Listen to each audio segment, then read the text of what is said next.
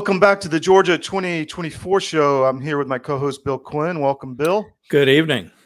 So, again, full show today. We're going to have find, we're going to play the second part of the James Lindsay speech later on. First, we're going to have a quick update, not a quick update, we're going to have an update from Israel on what's happening over there. I mean, this is a very uh, complicated issue, and we're going to talk about that in depth. And we're going to play a quick interview that I did with um, Josh Klein, and, and we're going to basically tell you what's happening in that part of the world and raise some questions as to what might not or be happening as far as why this event happened and, and where we're going because Georgians have a lot of men and women in the military and this is going to impact us. In fact today it's it's they're talking about putting US troops as peacekeepers in Gaza once Hamas is destroyed in air quotes. So obviously that's going to be a very dangerous situation for our young men and women and we want to prevent that at all costs. We're brought to you by the georgia record georgiarecord.com please sign up for our newsletters. Please sign up for our no ad subscriptions. Please sign up for our rumble channel. Subscribe cdm1 and the podcast for the georgia record. Listen to it on the way to work on the way to church whatever and uh, but spread the show tell your friends and neighbors one of the things you can do to protect yourself as this world spins out of control, in addition to food security, we like to talk about economic security. And one way to do that is to talk to a good advisor. If you have a portfolio, how is it structured? Are, are you in the right asset classes? You're ha- you're seeing a, a, destruction of asset classes across the board. Uh, equities bounced a little bit today, but bonds are under pressure. Stocks are under pressure. Uh, other things are moving, like crypto, land, real estate. Uh, there may be opportunities there. Where, where, do you put your money? So we have a great financial advisor supporting the show, David Cross, and I'm going to run a quick ad from him. I'm David Cross, and you may know me from my election integrity work, but I also own U.S. Asset Management, a family owned and operated investment advisory practice. I'm a certified portfolio manager, and my job is to help you make better decisions with your money. One of the things we try to avoid is investing in companies that push the woke agenda. If you're invested with one of the big firms out there, there's a pretty good chance that you're feeding the beast that hates your values. Our company is 100% conservative, and we'd love to have an opportunity to work with you. Check us out at us-am.com and look for our big, proud American Eagle logo.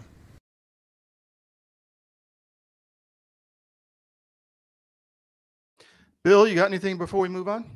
No, that's it. We got plenty of content. Let's get to it. Okay, so Israel is an issue. Um, the, the, the reason it's an issue is that we don't know why this event happened. Israel is one of the most heavily guarded places in the world, and it, it's very strange how a few terrorists, not a few, over a thousand approximately, were allowed to roam free in southern Israel while the IDF was placed elsewhere. Bill, we've got a short video that uh, we want to play on some reactions from former IDF soldiers. Okay, here we go of the Israeli Defense Force have come forth because they are extremely concerned about what is going on in Israel. They testify how the military in Israel is the most advanced high tech army in the entire world. They also reveal how the borders between Israel and Gaza are the most heavily secured borders anywhere on earth. High tech sensors alert the Israeli Defense Force from the moment that even a small animal approaches the borders. Yet, hundreds of Hamas fighters were not only able to approach the border, but they blew up the fences. They entered Israeli territory and started destroying homes and burning down villages and killing Israeli people without any semblance of defense by the Israeli military. Turns out that Shortly before this attack, the government had ordered the removal of all military presence from that area. Hamas was literally given a free pass to enter and start their operation. In the next videos, you will hear former members of the Israeli Defense Force explain that something very, very, very concerning is going on in Israel.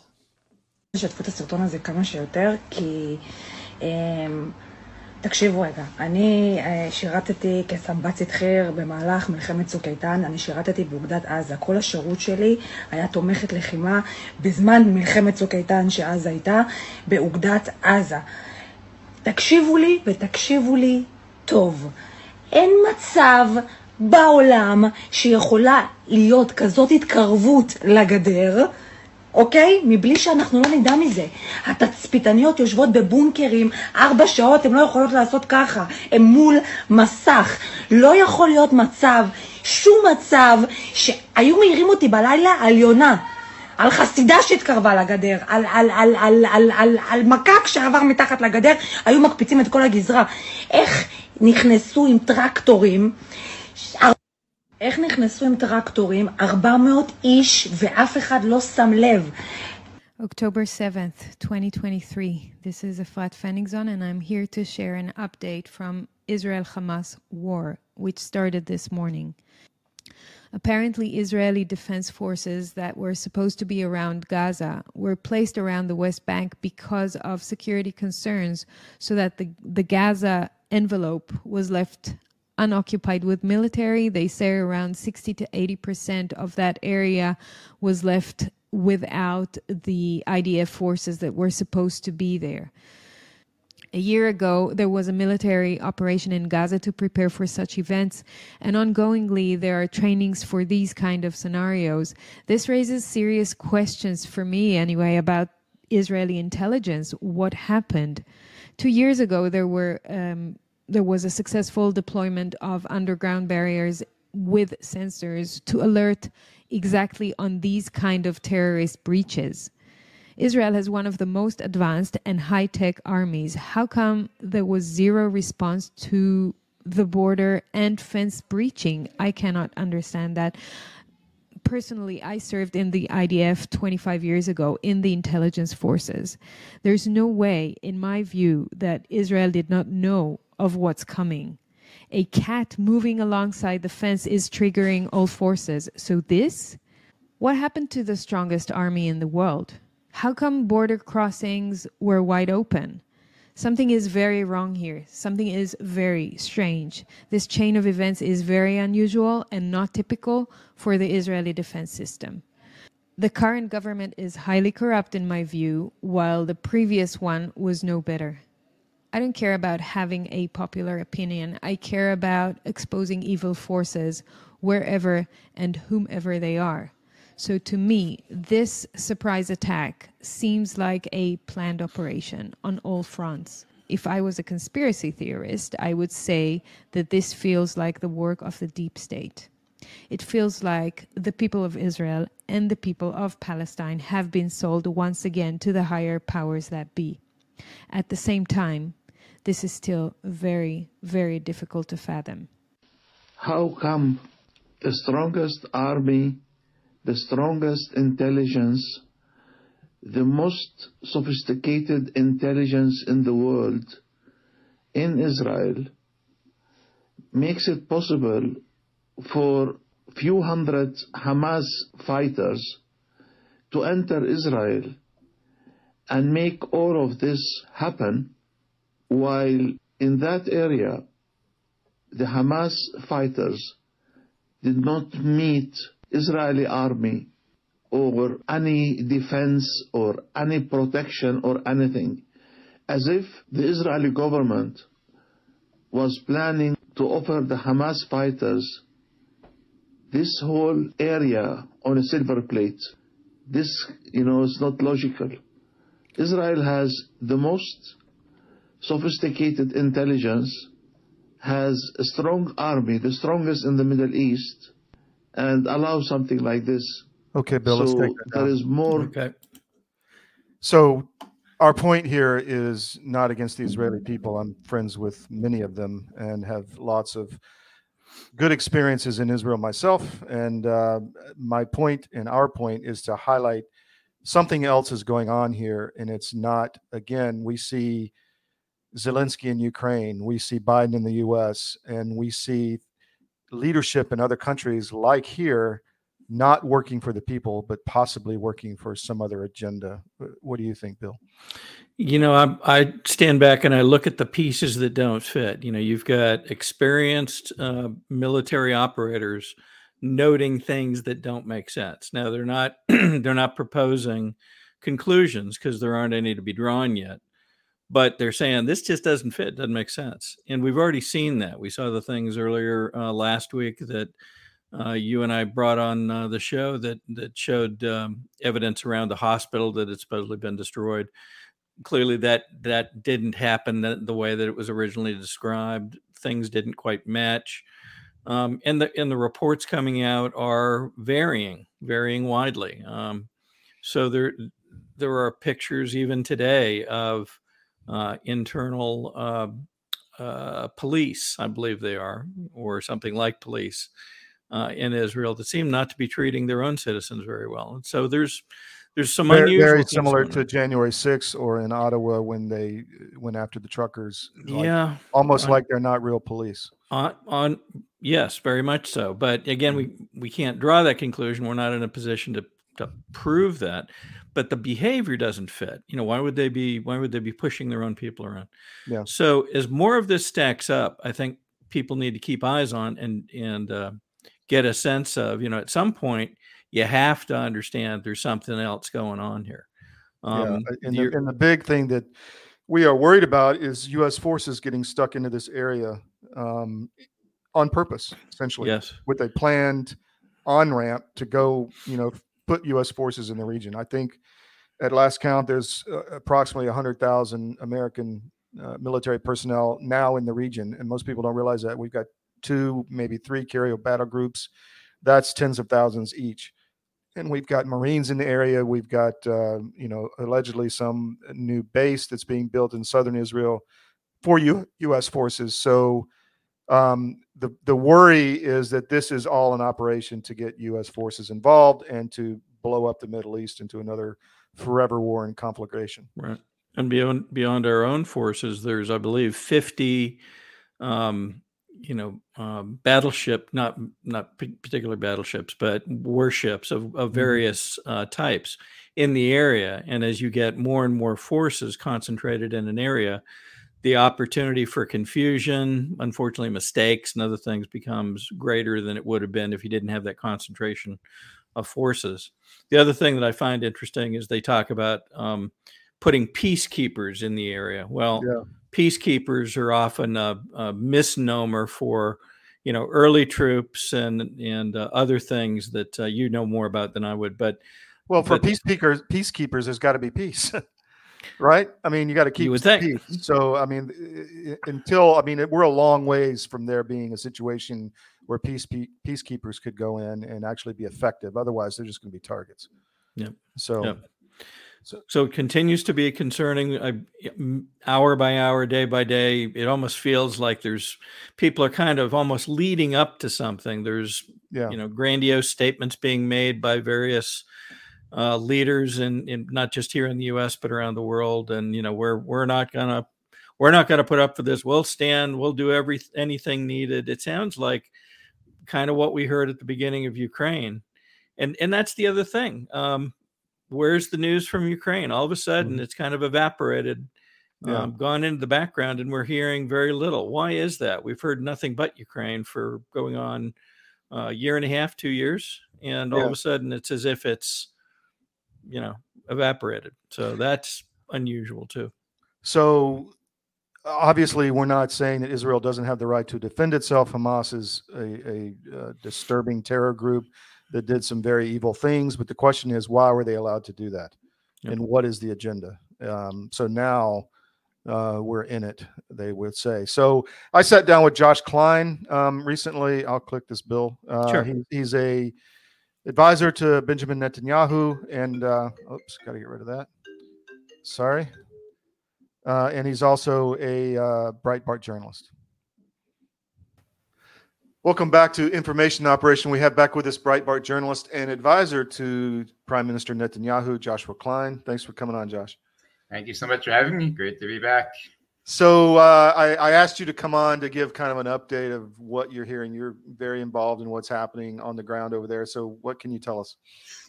Um, well, as you can see, it's moved from a phase of them of the Israeli Air Force, mainly doing uh, the primary workload, I guess you would call it, the really heavily bombing, you know, northern Gaza or specific targets that are gleaned from special forces that are on the ground that are giving them intelligence. It's called uh, painting the target. Uh, Mhm. You actually need somebody physically on the ground. Mhm. It's like a laser being pointed at, you know, what should be, you know, taken out, and the Air Force above it will uh, take it out. So there's been uh, also they're prepping the ground. Um, so when you see a lot of this destruction, it's not pointless destruction. I mean, unfortunately, in war, there's tremendous destru- destruction, Mhm. but it's purposeful. It's all strategic, um, from what I understand. Uh, you know, buildings that are being collapsed, being collapsed, you know, for specific reasons to make sure there's no snipers that could hide on there, to create new passageways as opposed Mhm. to using, you know, narrow roads.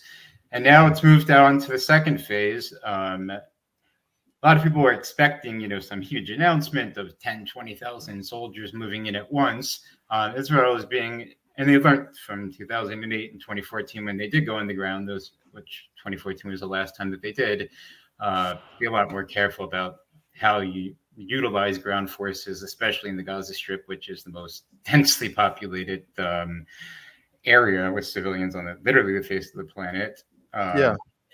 So they've cut the Gaza Strip. I mean, ideally, that's what they're trying to do is cut the Gaza Strip, which is about 150 square miles, in half. There's something called Wadi Gaza, which is a river that basically um, bisects it. I would say about at the midway point, um, about 75 square miles apiece.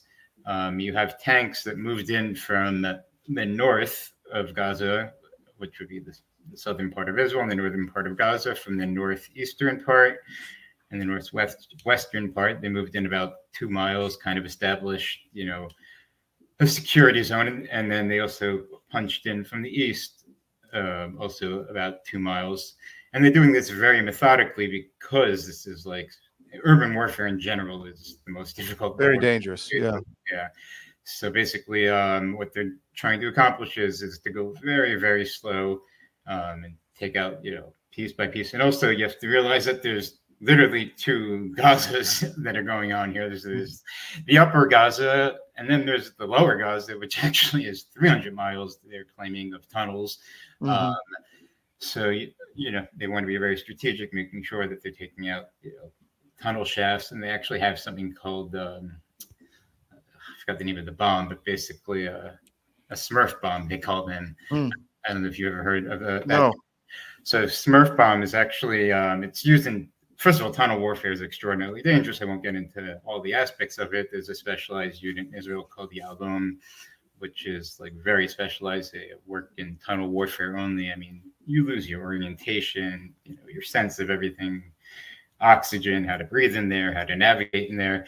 Um, so Smurf bombs are actually something that they're deploying right now. Is you, it has liquid on both sides and cement, and you literally pull this uh, metal out and basically mixes and you throw it and it turns into like concrete like huge if you want to shut off like a shaft of a tunnel it's like Oh, a wow. bag you throw basically of like and then it turns into literally hard cement within a minute or two Wow. so um they're So they're doing that to like close tunnels up or close entrances or that kind of stuff. yeah to close up entrances to make sure they're not going to be you know uh, attacked from behind once they move forward. So that's why it's a slow operation. And then the last thing i'll say is israel believes and uh, one of the a hostage was just released um, Mhm. yesterday.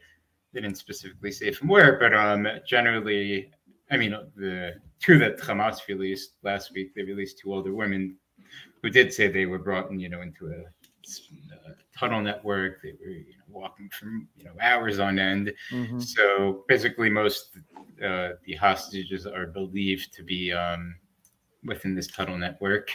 Um, and the main objectives of the mission in Gaza is equally to get back as many hostages as possible and to uh, completely destroy Hamas as a physically and command control governance center where Yeah. it won't exist.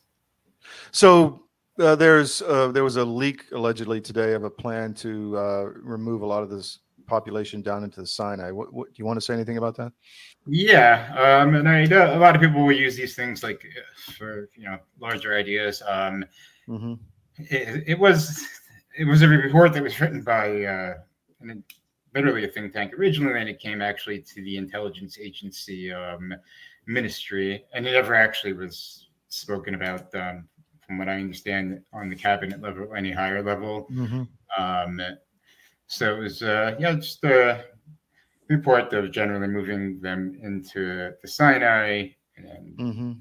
the rest of the report, if you read the whole thing, actually then would actually have to involve the Arab community accepting them, building up, you know, the area, Yeah. the infrastructure. So it's a report that's not realistic, and um, these are Yeah. literally reports that are constantly being formulated to try and deal with the civilian population. So also Egypt is making noises about moving armor up to the border. Um, what is Israel? I mean, what's going on there? Do you think? Um, so Egypt's kind of interesting. I mean, I also did an interview uh, with uh, it seems uh, uh, Colonel uh, Kemp. Um, he was actually the head of um, all the forces in Afghanistan for the UK in 2003 to seven, I believe. Um, he's actually um in Israel and around the area. Um, so I just bring that up because he believes that um I asked him about you know the Gulf Arab countries in specific that have been putting up pretty harsh statements and not wanting to take in any Palestinians. Mhm. And he said behind the scenes he believes that they are really secretly rooting for them, which does make sense, rooting for them to take out these jihadist threats. I Yeah. know Egypt a fought danger to them too. Yeah. yeah, Egypt had a huge, you know, jihadist Islamic State threat for many years. Israel helped them out with. So actually, right now, what's going on um, to answer your specific question is, um, interestingly enough, Egypt actually is limited um, as a result of the peace treaty between Israel and uh, Egypt in '79, I believe. Um, of how much military power and forces they can use in the Sinai, which is very limited unless they have um, Israel's permission. So they have moved in a couple tanks, which is within the uh, peace treaty agreement. Um, and uh, yeah, I mean, America does. There are five to six hundred um, Americans that have citizenship that just live in Gaza that are trying to get out. Um, this is really on Egypt's end. They're not really letting Mhm. anyone out. Although today there has been some indications of them now being uh, willing to, you know, take in. Uh, civilians that were wounded. Um, so it seems like they're Mhm. starting to open up a little bit and get a little bit more flexible. Um, but on the other hand, still staying pretty uh, alert to make sure Yeah. you're not taking in uh, the wrong types of people. What about Turkey? What does the Israeli government think of what Turkey's the you know the the the, the, the thought the, the threats that Turkey's making? I guess. Um, so Turkey's very. I mean, this is going back and forth with Israel for so long. I mean, Yeah. I know that you know, 2010 there was a huge dispute. Um, I won't get into all the details of how that happened. They pulled out their diplomatic personnel. hmm Turkey, which is also obviously a major, is a NATO uh, member of NATO. Um, but Turkey um, kind of also has somewhat of an, an expansionist vision of, you know, stays of uh, Ottoman Turkish Empire. Erdogan specifically, there are elections coming up, so some of this might just be posturing on his behalf. Yeah. Um, Israel has to take it serious. Um, they do have, a, you know, a really serious military, and they might be trying to angle themselves to be kind of the opposite of Iran, which Iran wants to claim to be the Shiite leaders of the Muslim world, uh, where Turkey would be the, uh, you know, wants to be seen kind of as the Sunni uh, Mhm, you know, mhm. axis of leading the Muslim world. So Mhm. I would say for now, and hopefully a lot of it, it is just uh, posturing for you know domestic political reasons, and um, Mhm. but we'll see. Uh, it's definitely being uh, focused on and watching where this is going to go. So let's talk about Bibi. Um, y- you know, he made some comments this week, then he retracted them on uh, the responsibility for the uh, for the event, the terror event actually happening. Do you want to talk about that at all? Sure. So this again goes back because it's funny. I was I was actually at a store the other week here. In, I'm right now in the in the Florida area, Mhm. um, and I was actually just picking up at a store, and I found myself um, at a huge pro uh, Palestinian rally, which I find fascinating, and I love to speak with these people and get their Mhm. opinions on. Um, so um, basically, well, well, I'll just get to the, the Bibi aspect of it. Mhm. Uh, well, actually, it goes to that. The, there is this. There's a lot of conspiracies out there, and again, I always point to something called Occam's razor. Mhm. In general, if you don't understand, uh, you know what's going on, Occam's razor is usually the simplest explanation, both like 99.9% of the time happens to always be the correct explanation. Mhm. There is this human need to always, you know, understand things, and, you know, feel that they're in control and make up, you know, things on the different levels. This isn't again to support or be against Bibi. In fact, um, so yeah, it's, it's the his whole legacy. He's a man that really, you know, really again cares about his legacy. Um, he just put out his autobiography um, a few months ago. This really was going to be the apex of his prime ministership, hoping to again make peace with uh, Saudi Arabia before this. Mhm. Um, so yeah, he's. Uh, I think it's just emotional that um, it's not the the smartest thing to do to in the middle of a war, you know, criticize anyone in the intelligence community, the army, while things are going on. And he did apologize, but it's uh, just very emotional with him that um, he is just having. You know, just a, it's a very difficult situation that this happened under his watch, and um, uh, he just wants to, I guess, emotionally, you know, make sure that people understand that he 100% did not, you know, have any indication of this. I mean, there was some intelligence, but it didn't make it to his desk. So a lot of it's just him being emotional about it. Um, Mhm. And um, yeah, I mean, right now he just has a war to manage, and I, focus, I think he understands that now completely. It's got to be solely on this and that only. and Yeah. About you know the day after what's going to happen with him politically. What about Iran? What are you hearing on? You know, obviously Iran is making a lot of threats. Um, what is Israel's? Are, are they focused on Iran militarily? I mean, they would have to be, I guess. Um, I mean, Iran, at the end of the day, is the head of the snake here. I mean, Right. Our, when we talk about all these groups, Hamas and Gaza, you know, all these, Proxy armies. Yeah. it's all just yeah, proxy. They're just the tentacles of this uh, Iranian octopus of terror. Um, so first of all, I mean, there's stuff that's just overt. They're very overt. Um, they're saying, you know, by the Gaza, we're going to open up new fronts. We're going to utilize our proxies. Actually, today there was a huge es- escalation in that regard, and um, with the the Houthis um, in Yes. Yemen, that uh, fired, this was the first time that they fired ballistic missiles that were intercepted by um, Israel has something called the Arrow Three. Um, it's a anti-ballistic, uh, you know, uh, capabilities. Um, Mhm. So they had to utilize that to shoot down ballistic missiles that were the Houthi army is another proxy army of Iran. yeah, the Houthis were created to stir up a whole issue there in uh, Yemen. Um, We won't get into all the history, but long story short, Yemen had a Sunni government, Iran is Shiite, so they created another proxy to want to have a, another country and another proxy. So Yemen's been, you know, pretty uh, devastated, and this has been going on for well, almost 20 years already, I think. Yeah. It's been a brutal war. A lot of people hurt. Yeah. Yeah. So, um, so I mean, yeah, I mean, Israel really has to worry about.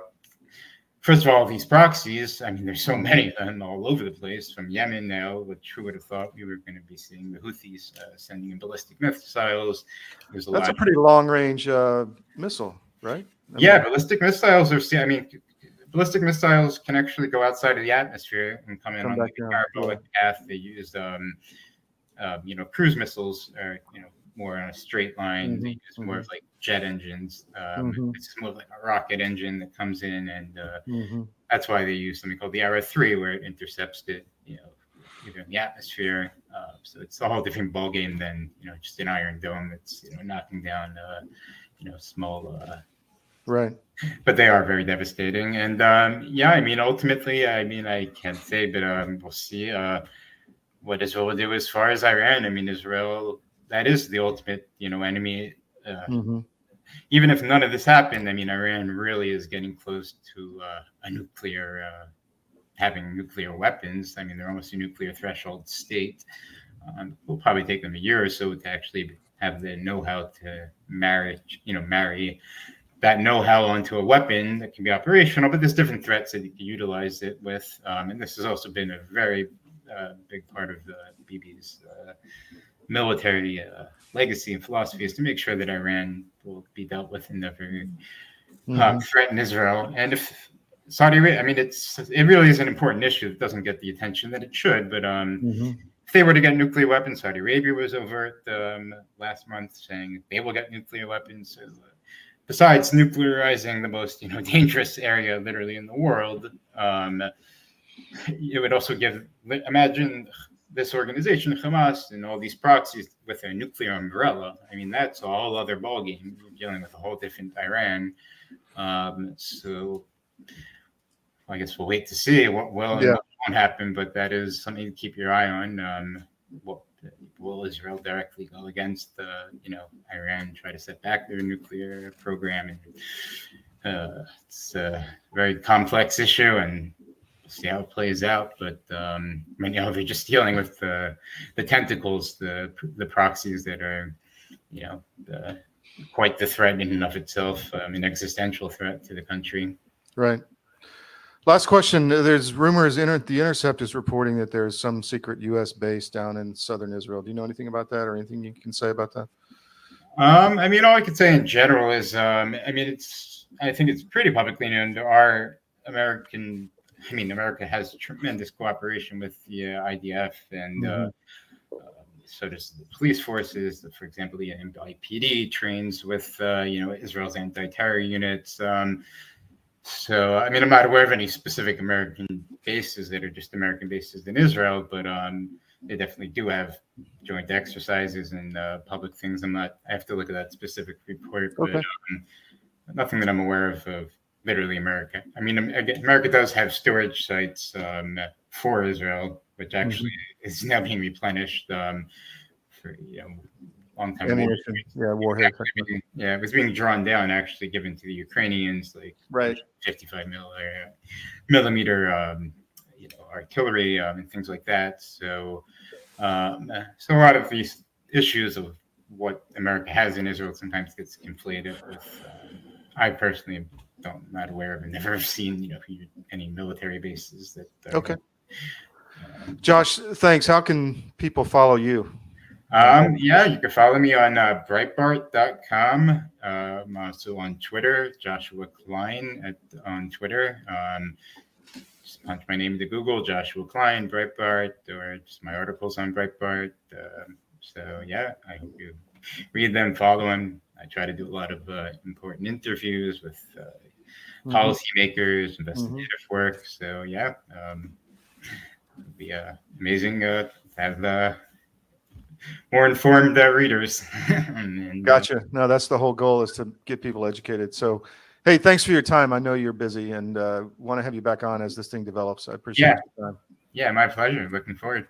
All right, take care.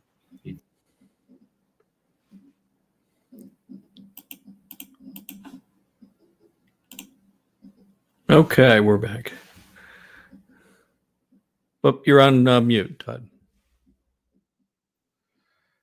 Oh, lots of technical errors this evening. No. So um, we pride ourselves at CDM at being the tip of the spear on international news as well as down at the local level in the U.S. And we bring people who really have the insight uh, that you won't find anywhere else. And I think that uh, Josh is one of those guys. He's definitely right up there is and, and knows a lot about what's happening inside Israel. Uh, real quick, I just want to mention the book I just released, uh, Paying the Price The Inside Story of the Iranian Resistance or the Untold Story. This is a, uh, a book that is really informative. You won't know the story. The US government doesn't want you to know the story. The Iranians definitely don't want you to know the story. The Europeans have all been acting against this group, which is the one group the mullahs fear. You can find the book anywhere. I'm going to be uh, speaking. Where Lara Logan is a big supporter of the resistance as well, and I've been to events with her on this subject. We're going to be doing an interview Monday, which we'll have next week, with Lara and I to discuss this exact issue. So stay tuned. We're going to bring you a lot more from Israel and the conflict in the Middle East, uh, which we always do at CDM and at the Georgia Record. Um, Bill, uh, before we move into our next phase, anything you want to say? Yeah, so I I had another one of these instances pop up as I was listening to Joshua. He talked about Iran acquiring nuclear capability. You know, how many mm-hmm. years, as I think about it, has that been quote unquote weeks away, months mm-hmm. away? Mm-hmm. And all of a sudden, here we are again. And what is it? Weeks away. Mm-hmm. And I sure hope that's not true. But even even if it were to be true, it just astounds me that uh, so many things keep being shoved into the narrative in the middle of this. And Mm. is that productive or is that counterproductive? I'm not sure. But Good, point. Good point. Notable. Yeah, we want to uh, put our filter on all of our guests and and digest and look at what they're saying and uh, try to make sense of it. So that that's a good point. Thank you. So I want to talk to the moms in Georgia right now. Uh, feed feeding your family something healthy is extremely important, and we are big on food security and food uh, not having a lot of processed foods, fresh foods, growing your own food, having food that's not vaccinated with gene altering substances, which could harm your family. And one of the guys that we've really partnered with is Glade Miller Smith out in Nebraska at familyfarmbeefbox.com. He will ship you beef. I can vouch for its taste. I just had some tonight. Uh, fantastic. Uh, my family loves it. They're always asking me, when's the next box coming? And the thing is, what we found is that, you know, sitting around the table as a family is very important, especially in this era where they're trying to destroy the family. So having uh, this ability to look into this box that comes that's full of different cuts of beef and teach your children about beef, about uh, the different cuts. And and I didn't know I didn't know anything about cuts of beef. Now I know a lot more after working with Glade. But uh, so familyfarmbeefbox.com, check it out and uh, feed your family with non-mRNA beef. He just released a new clip, and I want to hit this right now.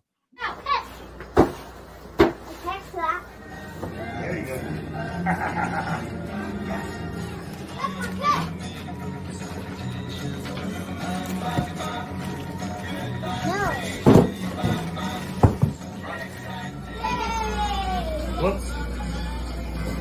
We roll these back up.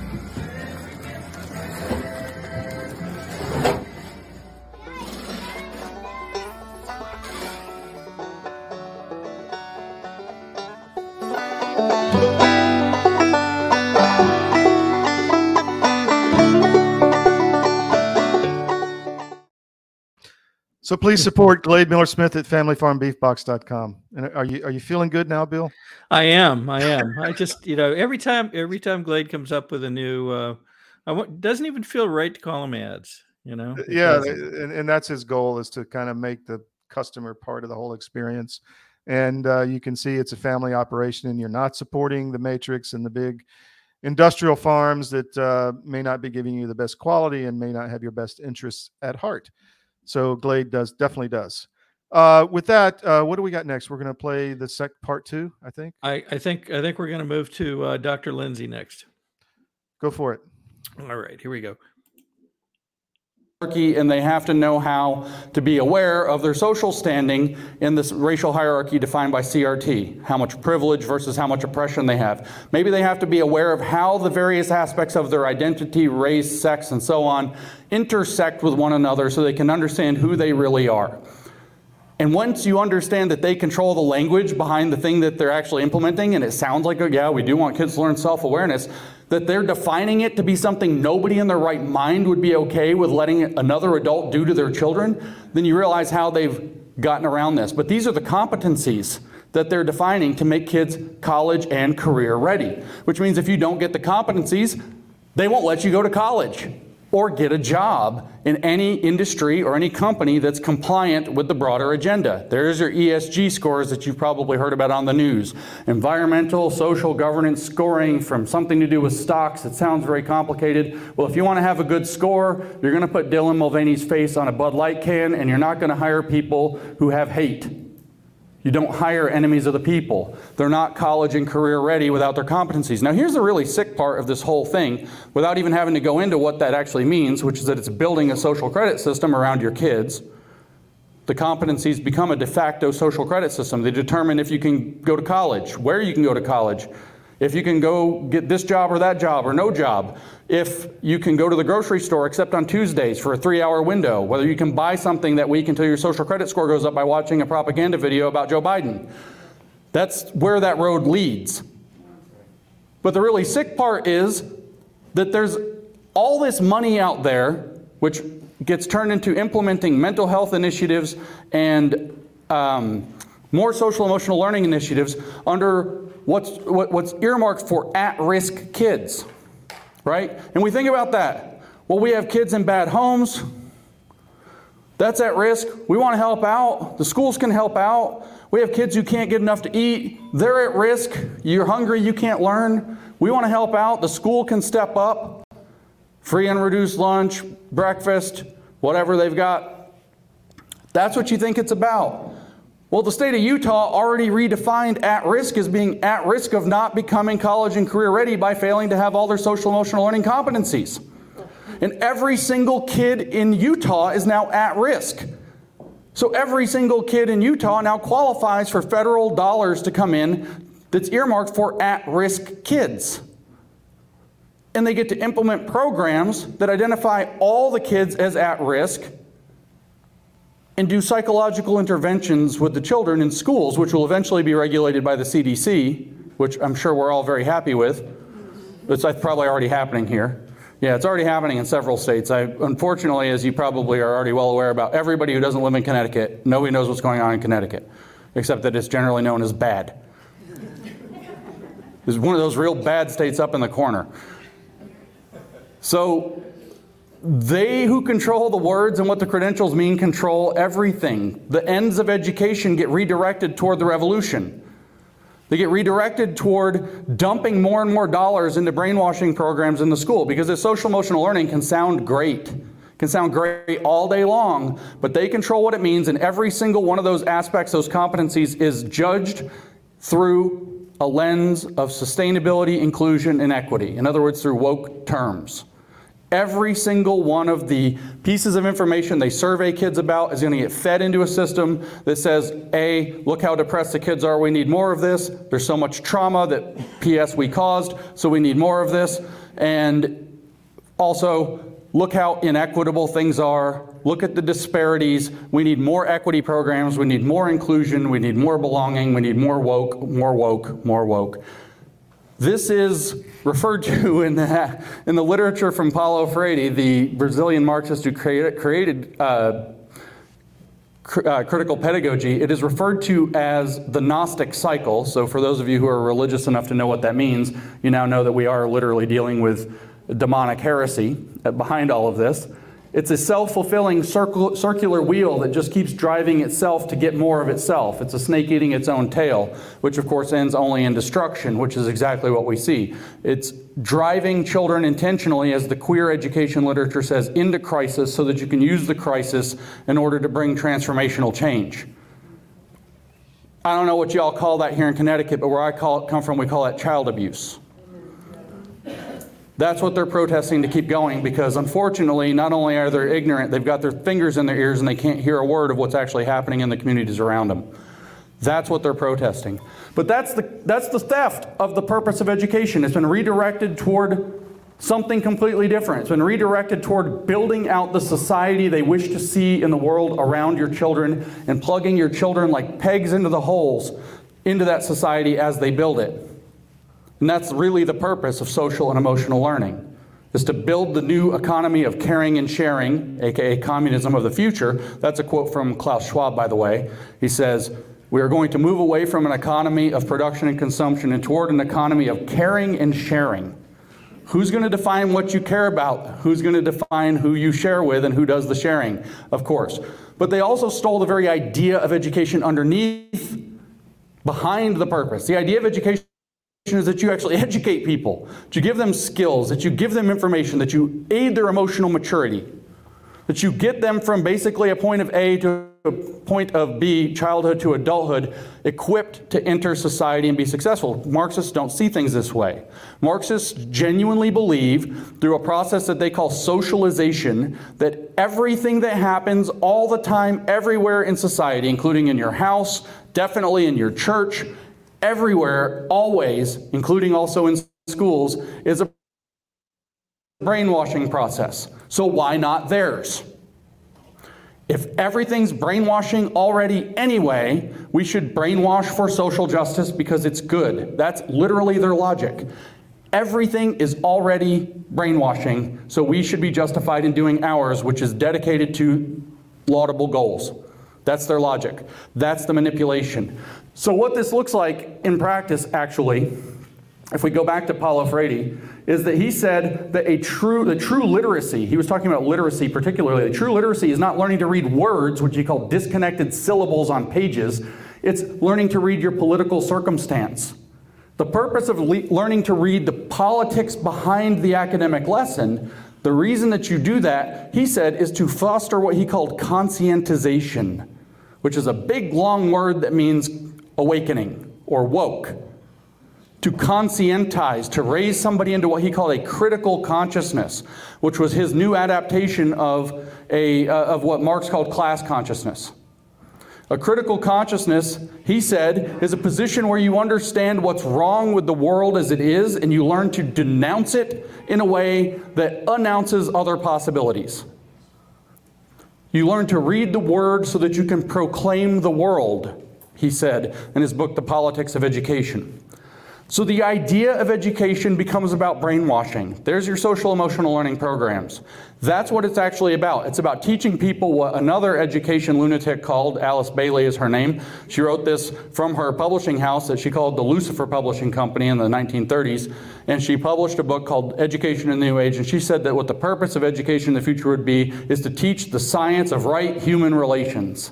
And she said that the science of right human relations would be infused into every single aspect of every single subject. Math would teach the science of right human relations, science, history, philosophy, everything would teach the science of right human relations. What we say today instead is that social emotional learning has to be in every single subject. We're going to teach math through a social and emotional learning lens. We're going to teach uh, science and history through social and emotional learning components. We're going to always keep those foregrounded so that we can, I guess, learn the science of right human relations. Now, Alice Bailey inspired a cultist named, uh, an occultist, I should say, named John Fetzer. John Fetzer established an institute in his own name with $200 million of his own money called the Fetzer Institute. And social emotional learning was created, as was CASEL, the Collaborative for Academic Social and Emotional Learning, was created at the Fetzer Institute in 1995 and 1994. So there you have that.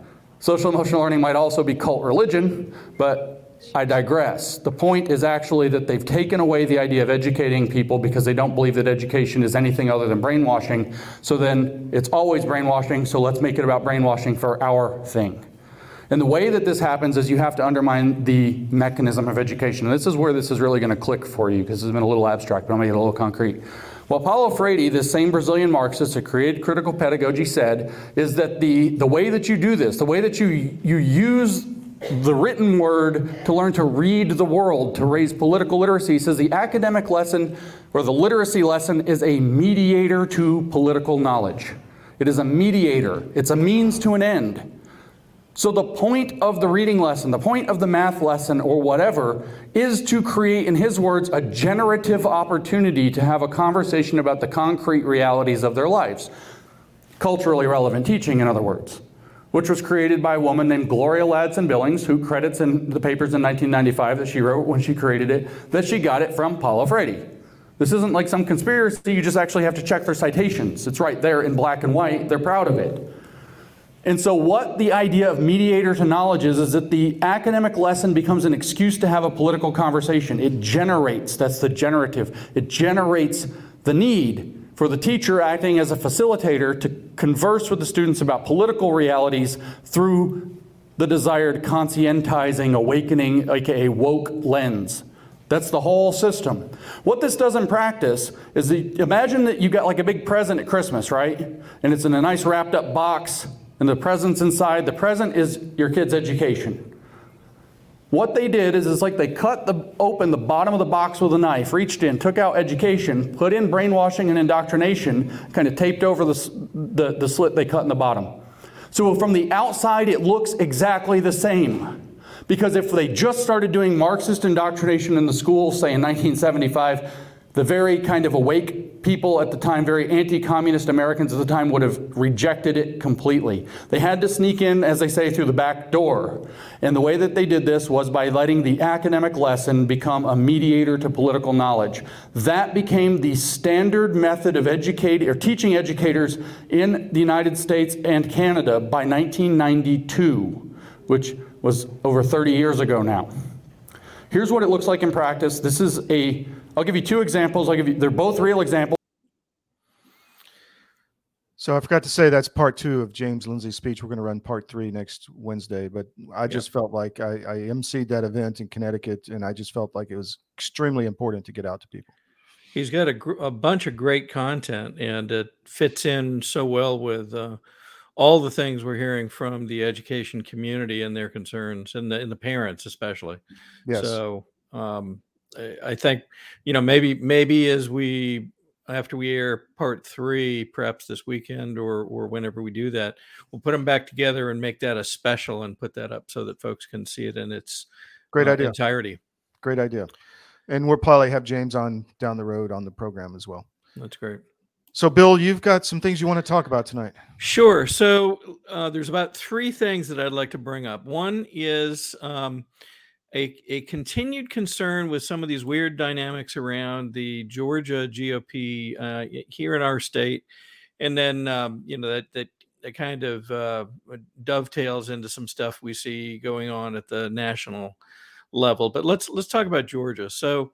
Um, in the last couple of weeks, um, Josh McKoon had announced, uh, who's chairman of the Georgia GOP, had announced a, a key partnership with a company called Numinar.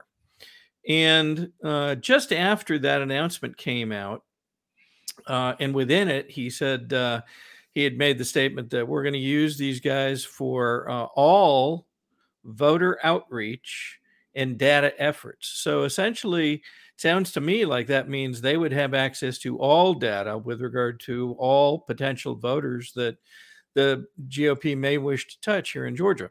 So we began receiving emails saying, Hey, have you looked at these guys? There's some stuff that doesn't really look quite right. And so we went up to uh, the uh, state of Virginia website and began our our review there. And sure enough, we found very quickly a couple of a couple of concerning signals. So this is uh, the Secretary of State's website where all corporations need to register. And for Numinar, they are listed as pending inactive, and their annual registration fees and maybe some other uh, costs were unpaid, and the annual reports past due, and they were quote unquote not in good standing. That's concerning enough, I would think. Um, and we began wondering, you know, did did uh, the GOP and Josh and his team take a really good look at these guys? So, um, given a couple other uh, signals from folks, we began looking at, well, where is this company? And they list uh, a particular address on their uh, their website, Nu- Numinar's website. And so we looked that up. And when you bring up that address, normally you would bring up the names of the companies that are there. We couldn't find Numinar listed as a company that was at that location, albeit um, a number of other companies are listed there. And one of which is WeWork. And WeWork, for folks that don't know, is a sort of a hoteling office kind of thing where you can you know be a member of it and go in and use space when you need to but you don't necessarily have a, uh, a fixed office there. So uh, at that point we we sent an email to numinar asking these questions. Um, we looked at some of their staff. Some of their staff didn't even list numinar as an employer um, there's it looks like there's maybe eight or nine people in the company according to their website so you would think that they'd be pretty responsive you know there's not that many people you have to wind your way through to get an answer that was last week and as of uh, today we still don't have a response from them so that was interesting and, and somewhat concerning So, tell me what Numinar does. What what is the Well, we- point here? We we don't we don't know everything they do but on a call that uh, we were invited to they demoed an app which allows people to walk along through neighborhoods and uh, learn something about the people in each of the houses before they go knock on a door and then make notes about their interaction with the people at that address if they if they in fact answer the door. Um, the other things they do we don't know because they didn't show us that but it seems largely to be around an app that you would use on your phone.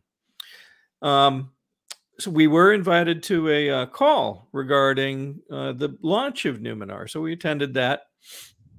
And during the course of the call, um, one of the uh, one of the folks that had been invited uh, spoke up and said, "Hey, I have a I have a question and wanted to ask uh, another member of the executive committee um, what their impressions were of the application. Just trying to get kind of a, you know, beyond the employee that's telling us all these great things about the app, what was our experience when we reviewed it? So she asked the second in command in the uh, Georgia GOP, Brian K. Pritchard, to share his experience and impressions after having reviewed the app. Brian spoke up, answered uh, an- answered the woman's question by saying he had never seen the app and had never been invited to review it, and in fact had not been invited to the call itself that we were on at that moment. So that seemed to be quite odd. Here's the second in command for the Georgia GOP. It wasn't included in looking at a key app that's going to be used for, you know, all voter outreach efforts and data efforts. Um, in the call, we asked uh, the representative of Numinar, you know, how many voters is this going to cover? And essentially, it, it sounds as if it's going to be just about everybody they have access to in the state, both Democrats and Republicans. And um, they uh, they confirmed that it would be available. They believe in all counties based on whatever data they get from both the GOP here and RNC. So here's the call. This this kind of what what I guess was a, a direct question was asked of Brian K. Pritchard, and then a couple days later they release a transcript and uh, I'm sorry, not a transcript, a recording of the call. Lo and behold, the question that was posed to Mr. Pritchard had been excised from the recording. So, in other words, apparently they didn't like it. and so they cut it out. And uh, so when you listen to the call now in the recording, you don't hear that question. So we thought we would include that question for our audience tonight so they could hear what the number two person in the Georgia GOP thought of this application. Now it's going to be a black screen because we we have audio recording only, but uh, that's the uh, that's the nature of what we're able to do. So let's play that. Regarding timeline on access, I'll actually defer to Jeremy on on when they want to get that up and running. I think today was sort of a, a soft launch to kind of get you guys excited and familiar with the technology. Yeah, I don't know that we have an exact date, but it's very soon.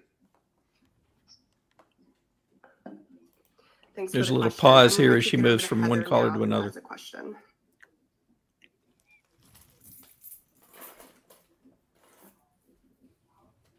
Heather, feel free to, to jump in. And I don't know if you're still on mute or not, but if you have a question.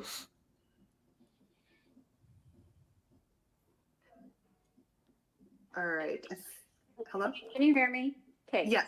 Hi. Hey, this, this, hey, I'm I'm actually mobile, so I can't raise my hand. That's um, okay. But when when you can call on me, this is Stacy Writings. Well, why don't you go ahead, Stacy, since you're you're already off mute and um, Oh, thank thank you, thank you very much, Stacy Writings. I'm president of Republican Women in Forsyth County, um, and just want to say thank you, Kate, for um, this great tutorial. Everything sounds great. I'm not able to view it, but will be as soon as I I'm able to. My question is a little bit different. Um, I'm I'm a little behind on.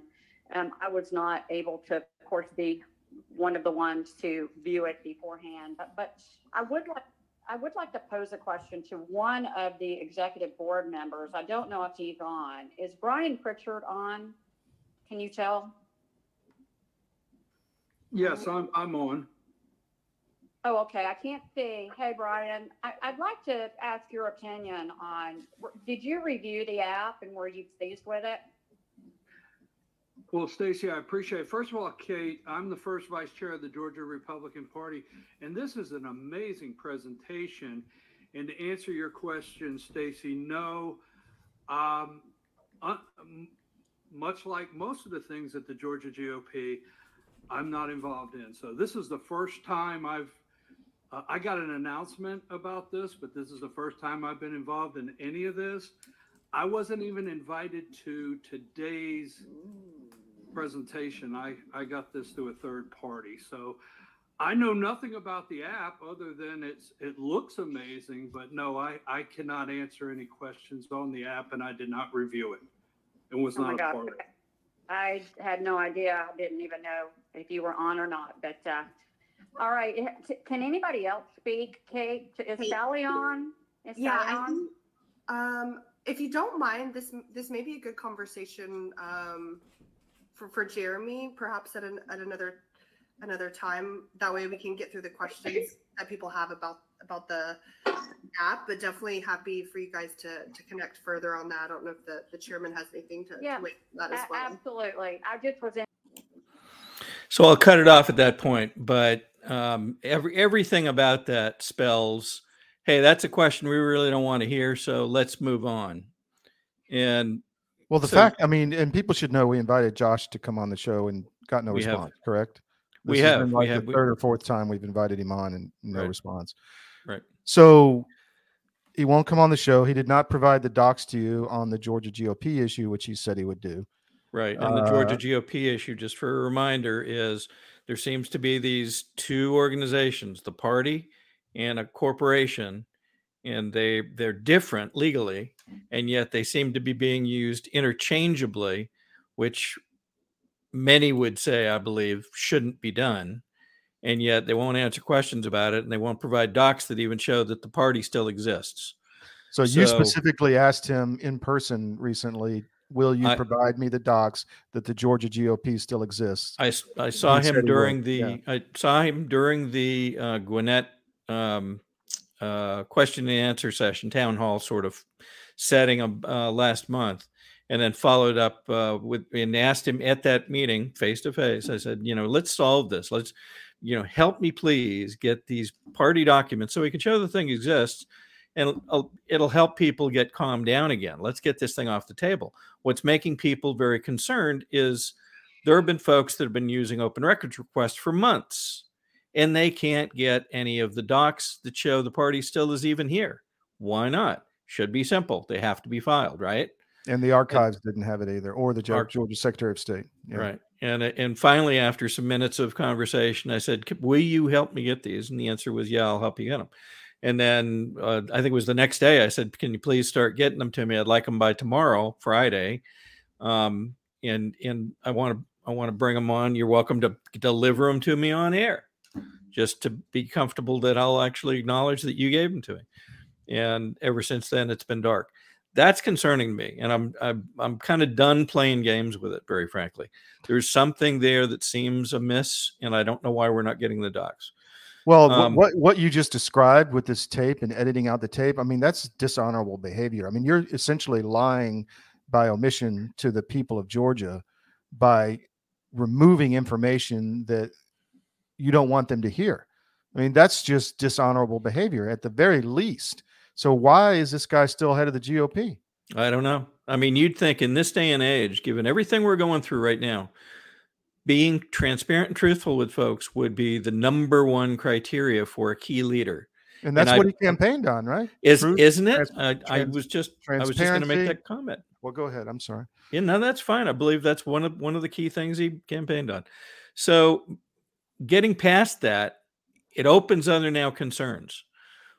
If in fact there's something different about this structure, and now we see elsewhere in the country others standing in Trump's way, um, states taking steps to actually uh, keep him off ballots, or organizations taking steps in various states to keep him off ballots.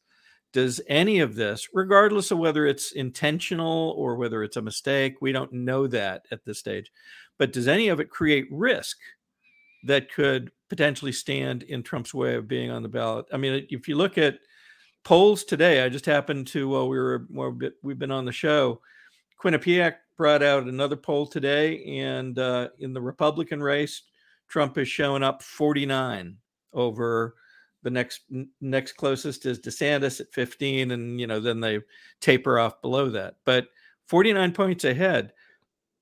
And yet we don't hear a lot of people from legislature, from um, GOP, uh, executive leadership, other than a few, very few, talking about, "Wow, this is great. He's gonna he's gonna be a powerful candidate." We don't hear that. My question is why. So We we should throw the unity thing back on. It's time to unify behind Trump. You know, well, I'll tell you what. for a long time. It's time to unify behind the candidate with the most support. I think that's true, and I think it's happening, but I think it's happening at the grassroots level. It may not be happening in all levels, so per, perhaps. But again, we we're as we sit here tonight, we're welcome to. Uh, we we want to have folks come and talk about these issues. Let let's get them on here. Josh is still got an open invitation to come join us and talk about these things. So uh, I would encourage him to do so. Um, I did want to show a uh, quick video that Trump posted in the last couple days because this is, this is a key issue. If they're successful keeping him off certain ballots uh, in certain states, that could have an impact that's um, uh, poor, to say the least. Let's let's just take a quick look at that. Currently taking place to try and illegally remove my name from the ballot. I often say that 2024 will be the most important election in the history of our country. The reason for that and that statement is that our country is being destroyed by people that have no idea what they're doing, or even worse, they may very well have an idea. They may hate our country and they may want to see it destroyed. But it may also be the last election we ever have. If this election doesn't work, if this election is rigged and stolen, if bad things happen, our country will not survive. If Crooked Joe and the Democrats get away with removing my name from the ballot, then there will never be a free election in America again. We will have become a dictatorship where your president is chosen for you. You will no longer have a vote, or certainly won't have a meaningful vote. And you could say, frankly, that that has already begun. This truly is our final chance to save America. And with the 2024 election now less than one year away, this is your chance to take a stand against tyrants that support the one and only movement that can save our country and make America great again. We must win in 2024. If we don't win, we will not have a country. If we do win, we will make America greater than it's ever been before. Thank you.